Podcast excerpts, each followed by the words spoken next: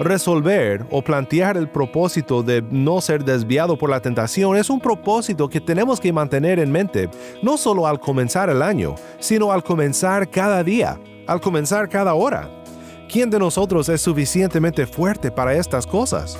Pero comenzando el año con Cristo sabemos que Él no nos desamparará y sabemos que Él tomó la pena de todos nuestros pecados sobre sí mismo.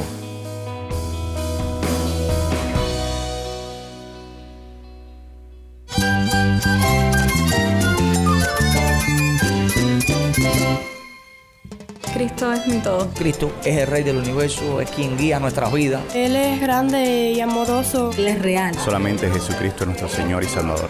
Es mi guía quien me fortalece. En Cristo Jesús hay esperanza, hay paz. Y nuestro Dios es un Dios de rescate. Estás escuchando a El Faro de Redención, Cristo desde toda la Biblia para toda Cuba y para todo el mundo.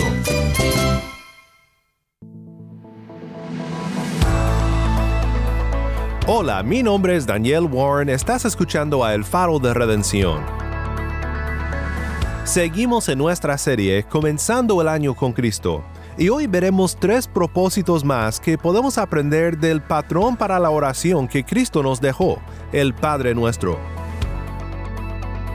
Antes de ir a la palabra de Dios, quiero que vayamos a La Habana con Yamil y nuestro amigo Frank. Frank nos cuenta sobre las luchas en el ministerio y nos anima a trabajar en nuestra relación con Dios en el 2021.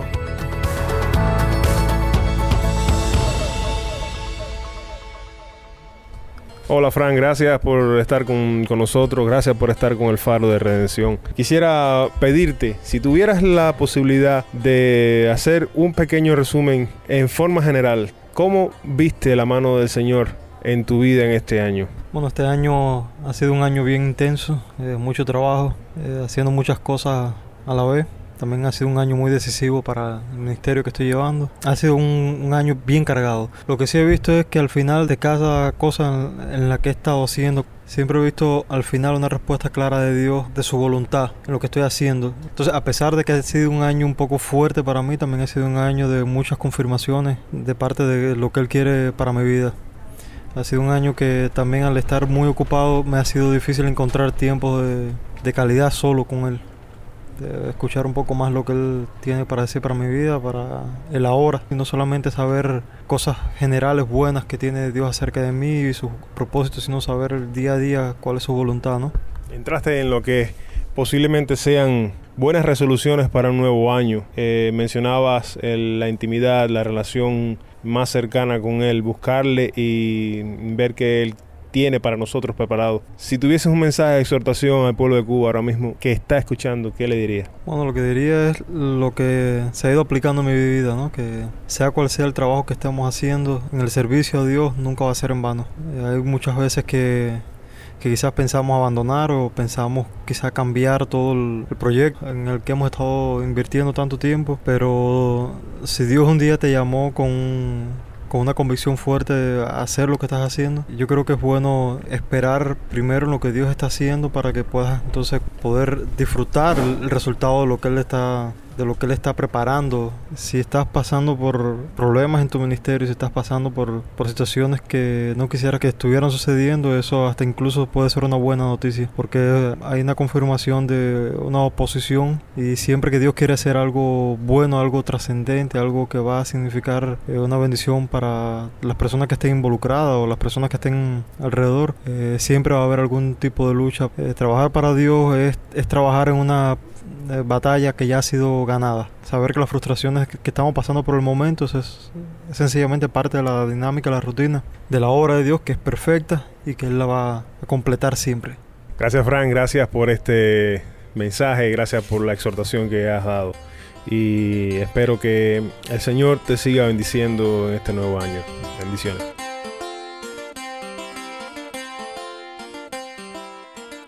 Gracias Yamil y gracias Frank por tus palabras. Si tienes una Biblia, busca Mateo 6 y quédate conmigo. El faro de redención comienza con Hoy te doy gracias, canta Karen Ricardo.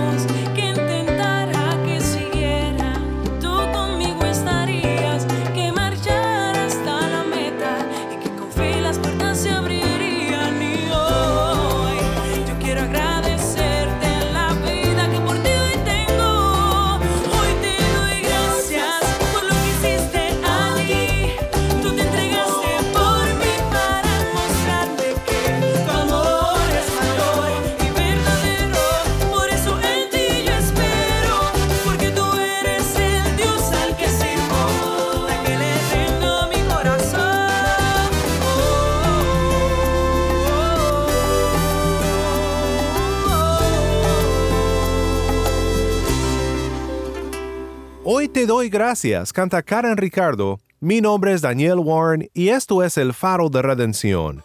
Cristo desde toda la Biblia, para toda Cuba y para todo el mundo. Estoy resuelto a que yo actuaré así, como pienso, de la misma manera. Juzgaré lo que haya sido mejor y más prudente cuando venga al mundo futuro. Estoy resuelto a que actuaré así, en cada aspecto, de la forma en que pienso que yo desearía haberlo hecho, si yo fuera al final condenado. Estoy resuelto a frecuentemente oír a personas de edad avanzada decir cómo hubieran vivido si pudieran vivir de nuevo sus vidas. Resuelvo que viviré así como pienso que yo desearía haberlo hecho, suponiendo que viva hasta una edad avanzada. Estoy resuelto a mejorar cualquier oportunidad cuando esté en el mejor y más feliz estado mental, para derramar y confiar mi alma en el Señor Jesucristo, para esperar y depositarme en Él y consagrarme completamente a Él, que de esta manera yo pueda estar seguro de mi salvación, sabiendo que he confiado en mi Redentor. Estoy resuelto a que siempre que oiga que se está hablando algo en alabanza para alguna persona, si yo pienso que eso sería en mí digno de alabanza, yo debería esforzarme en imitarlo. Resuelvo empeñarme al máximo para actuar así, de la manera que pienso que debería hacerlo, si yo hubiera visto la felicidad del cielo y los tormentos del infierno. Estoy resuelto a nunca detenerme ni ablandarme en lo más mínimo en mi lucha con mis corrupciones, no importando si no he podido lograrlo. Estoy resuelto a que cuando tenga temor de las desgracias y de las adversidades, deberé examinar si he realizado mi deber y he determinado el hacerlo y dejar que el evento sea solamente como la providencia lo ordene. Yo tanto como me sea posible, no me preocuparé por nada, sino por mi deber y mi pecado. Estoy resuelto a no solo refrenarme en la conversación de un aire de desaprobación, enojo e ira, sino a manifestar un aire de amor, alegría y benignidad. Estoy resuelto a cuanto estoy más consciente de las provocaciones de la naturaleza enfermiza y de la ira, que lucharé con más fuerza para sentir y actuar con bondad natural. Si en tales momentos manifestar benevolencia, aunque yo pienso que en otros aspectos sería desventajoso o imprudente. Estoy resuelto a que siempre, cuando mis sentimientos comiencen a aparecer fuera de orden, cuando esté consciente de la menor inquietud dentro de mí o la más mínima irregularidad, yo entonces me someteré a mí mismo al más estricto examen. Estoy resuelto a que no daré ocasión a que la negligencia que encuentro en mí afloje mi mente de estar completamente llena y firmemente colocada en la religión, es decir, en mi relación con Dios. Tampoco daré ocasión a cualquier excusa que pueda yo buscar y que mi negligencia me incline a pensar que es mejor hacer. Estoy resuelto a nunca hacer nada excepto mi deber y hacerlo de acuerdo como dice la escritura en Efesios 6 del 6 al 8. Hacerlo voluntaria y alegremente, como delante del Señor y no de los hombres, sabiendo que el bien que cada uno hiciere, ese recibirá del Señor. Las resoluciones de Jonathan Edwards, leídas por mi amigo pastor Antonio de la Cruz. Y no solo mi amigo, pero también mi suegro. Si deseas escuchar la lectura completa de estas resoluciones, visita nuestra página web, elfaroderedencion.org. elfaroderedencion.org. Una vez más, gracias Antonio por acompañarnos aquí en El Faro. Pues ayer comenzamos un estudio del Padre Nuestro desde la perspectiva de las resoluciones e hicimos la siguiente pregunta. ¿Cómo puede el Padre Nuestro ayudarnos al comenzar un año nuevo con Cristo en el centro de nuestras vidas? Para comenzar, quiero que escuchemos nuevamente la lectura de Mateo 6, 9 al 13. Padre nuestro que estás en los cielos, santificado sea tu nombre. Venga tu reino hágase tu voluntad, así en la tierra como en el cielo. Danos hoy el pan nuestro de cada día, y perdónanos nuestras deudas como también nosotros hemos perdonado a nuestros deudores. Y no nos metas en tentación, sino líbranos del mal, porque tuyo es el reino, y el poder y la gloria para siempre. Amén. Gracias, Tai. Nuevamente esto fue Mateo 6, 9 al 13. Ayer vimos tres propósitos que podemos hacer de los versículos 9 al 10 y son los siguientes. Propósito número 1. Que el nombre de Dios sea santificado en nuestras vidas. Propósito número 2. Que el reino de Dios sea visible en nuestras vidas. Propósito número 3. Que la voluntad de Dios sea lo que gobierna nuestras vidas. Hay tres cosas más que quiero ver contigo en el Padre Nuestro respecto a nuestras resoluciones para el año nuevo. Propósito número 4. Que la provisión de Dios sea la paz en nuestras vidas. Recuerdo una ocasión cuando era joven, tenía tal vez 8 o 9 años, y había mucha tensión en nuestro pequeño apartamento. Mi papá estudiaba en un colegio bíblico, terminando su preparación para ir al campo misionero, y aunque trabajaba mucho, las alacenas estaban bastante vacías.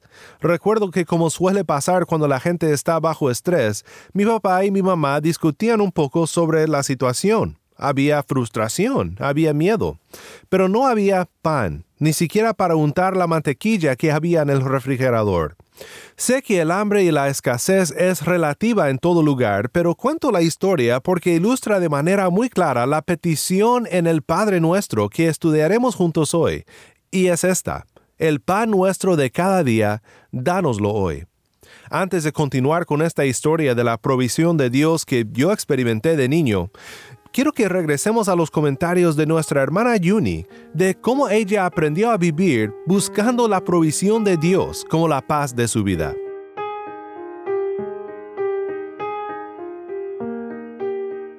Me gusta recordar que en un momento de mi vida, al inicio de, de convertida, cuando el Señor me llama, yo tenía un peso bien grande en mi corazón y era que yo quería tener guardada comida para muchos días. Y Dios me empezó a hablar en un proceso bien fuerte donde yo tuve que rendirme entendiendo su voluntad y su palabra porque Dios provee. Eso yo lo escuchaba decir mucho, pero no lo había aplicado a mi vida. Y cuando yo empecé a entender esta palabra, fue que yo empecé a tener un descanso en mi corazón cuando veía que en el refrigerador había comida solo para un día o dos, a estar contenta y alegre y sentirme agradecida a Dios por lo que tenía. Pero esto venía de un trasfondo donde yo tenía que tener en mi cocina mucha comida para estar tranquila y en descanso para mi niño pequeño. Y fue un proceso que fue bastante fuerte con mi esposo porque yo quería que él buscara y buscara y no tenía paz realmente. Ahí no había alegría. Y cuando el Señor me pudo mostrar a través de su palabra que Él me cuida, que yo estoy bajo su sala, que yo soy su bien precioso, yo empecé a descansar en que no me iba a faltar la comida ni un solo día. Pero fue un proceso. Nadie puede pensar que cuando uno llega al Señor todo cambia en un segundo. Dios empieza a trabajar con nuestra vida y en lo profundo de nuestro corazón con su palabra y su enseñanza. Gracias, Yuni. Esta fue una tremenda ilustración de lo que es orar al Señor para que Él provea y para que tengamos paz en su provisión. Pues regresando a mi historia, recuerdo que con las alacenas vacías, con poca paz en el corazón, mi papá decidió ir a sacar la basura y me llevó consigo. Y allá afuera del apartamento, caminando por la banqueta, nos paramos en seco en el camino. Allí en el camino estaba un hombre con sus brazos llenos de barras de pan nos vio y nos preguntó, ¿necesitan pan ustedes? No lo podíamos creer. Yo le jalaba el borde de la camisa a mi papá susurrando, sí, nosotros sí. Pues el hombre explicó que era de una iglesia local y que para ayudar a los estudiantes que se preparaban para el ministerio, él iba a las tiendas y compraba el pan caducado por un día, todavía bueno pero en oferta, y lo repartía en los apartamentos.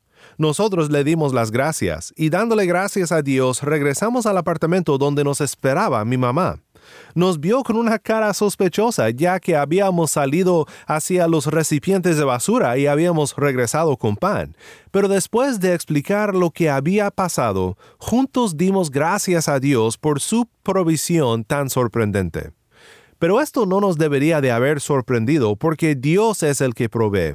Debemos de siempre orar, Padre provee, y esperar con fe a que Dios supla nuestras necesidades. Como dijo David en Salmo 37, Yo fui joven y ya soy viejo, y no he visto al justo desamparado, ni a su descendencia mendigando pan. Dios no siempre provee de una manera tan instantánea, pero podemos confiar en que siempre lo hará. Y debemos de proponernos en este año nuevo a siempre tener paz en Dios y en que Él proveerá lo que necesitamos. Propósito número 5. Que el perdón de Dios sea evidente en nuestras vidas. El que no perdona no ha comprendido el Evangelio. El perdón de Dios se muestra en nuestras vidas cuando dejamos de luchar por ganar el favor de Dios y más bien descansamos en Él. Se muestra también cuando dejamos de insistir a que las demás personas, nuestras amistades o nuestros conocidos sean perfectos, y más bien otorgamos el perdón que nosotros hemos recibido, la aceptación que hemos recibido de nuestro Dios. Hay una barrera en nuestros corazones este es Luardis, de quien escuchamos ayer. Que viene justamente de ese deseo de nosotros alcanzar algo. Y esa barrera Jesús la rompe a través de la cruz del Calvario y en la oración modelo está presente.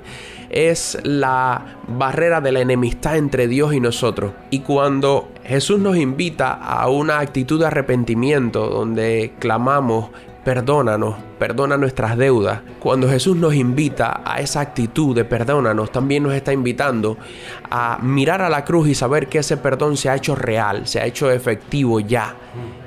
Y en nuestro corazón nos cuesta, nos cuesta realmente entender ese perdón, nos cuesta aceptar ese perdón y parte de los problemas de identidad del ser humano que nos llevan a hacer tantas cosas disímiles y asumir tantas formas diferentes de ser proviene justamente a veces de no haber entendido que ya somos aceptados por el Padre. La realidad de perdona nuestras deudas como clamor es contestada ya en la cruz del Calvario.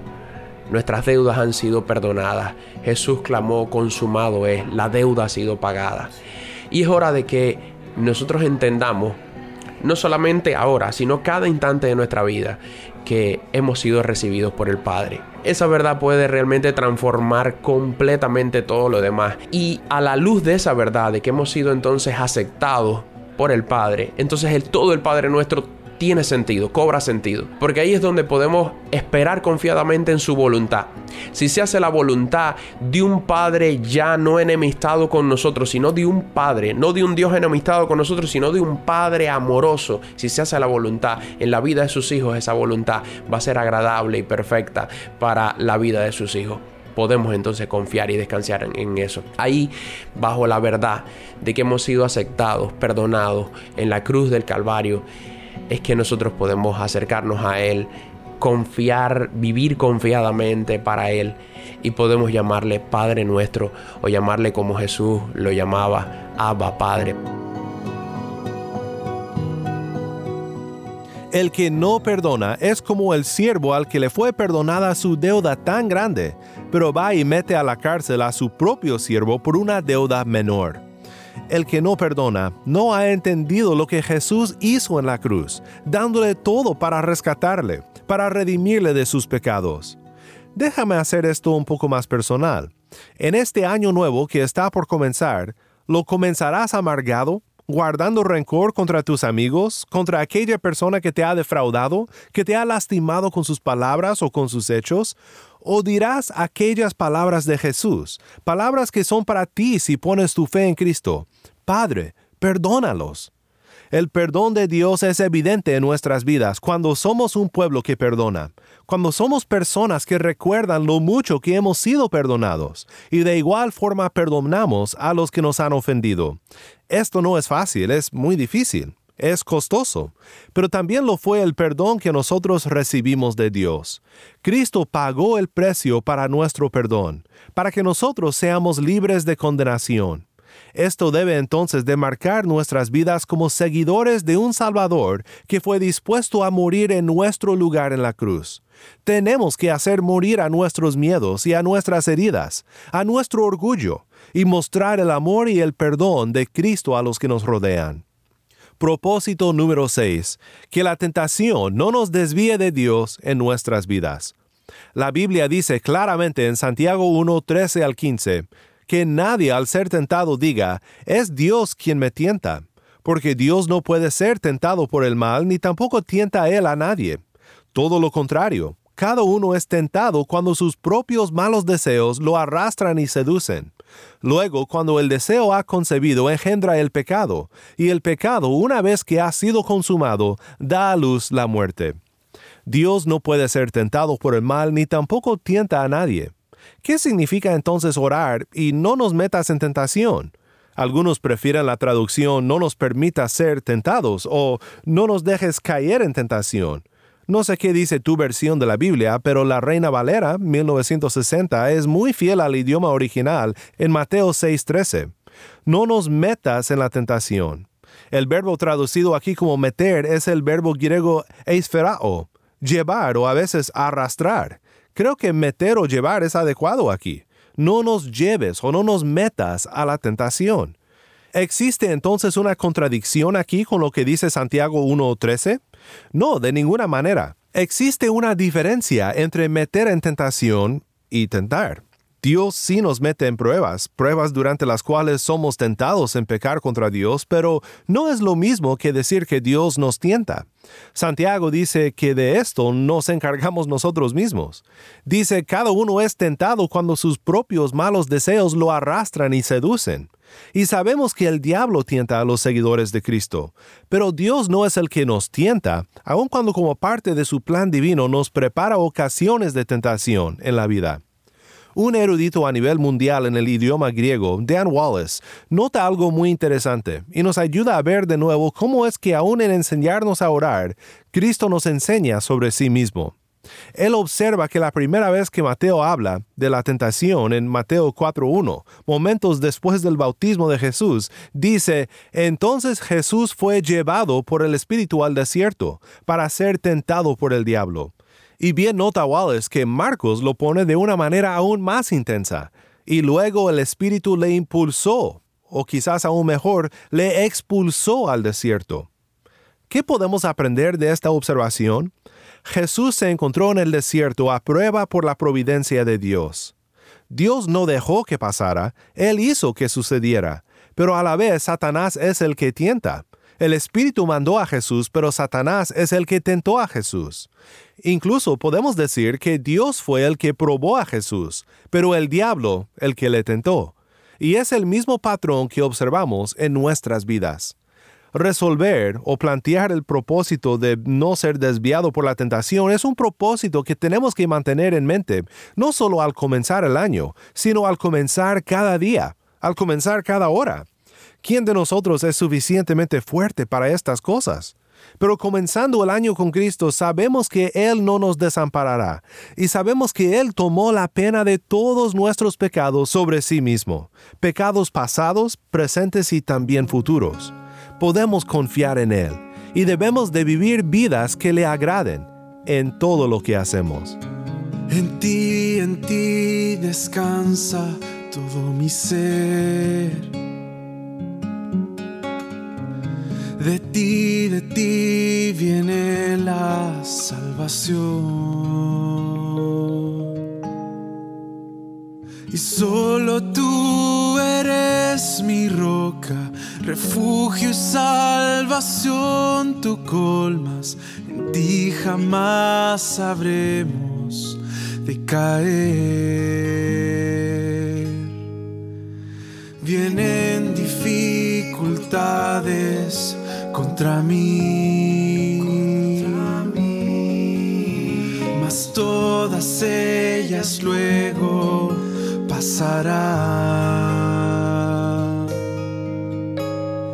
Dios, tú eres poderoso y tuya es la misericordia y tú harás justicia al volver confía en él, pueblo mío, tu corazón ábrele, él está con nosotros, nuestro mayor refugio.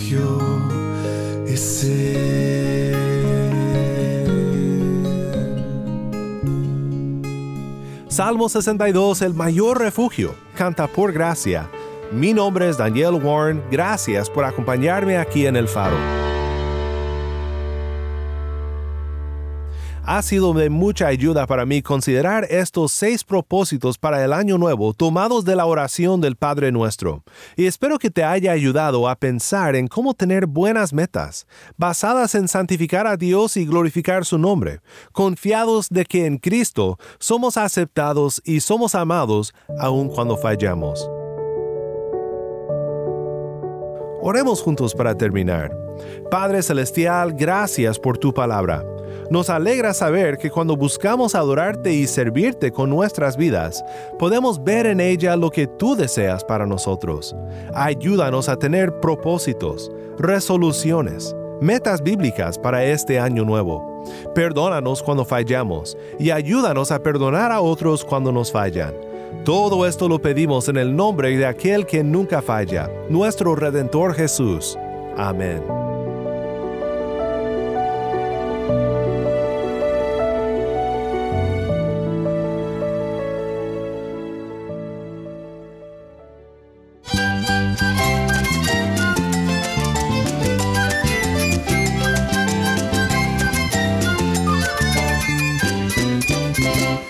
Nombre es Daniel Warren. Te invito a que me acompañes mañana en esta serie Comenzando el año con Cristo. La luz de Cristo desde toda la Biblia para toda Cuba y para todo el mundo, aquí en el faro de redención.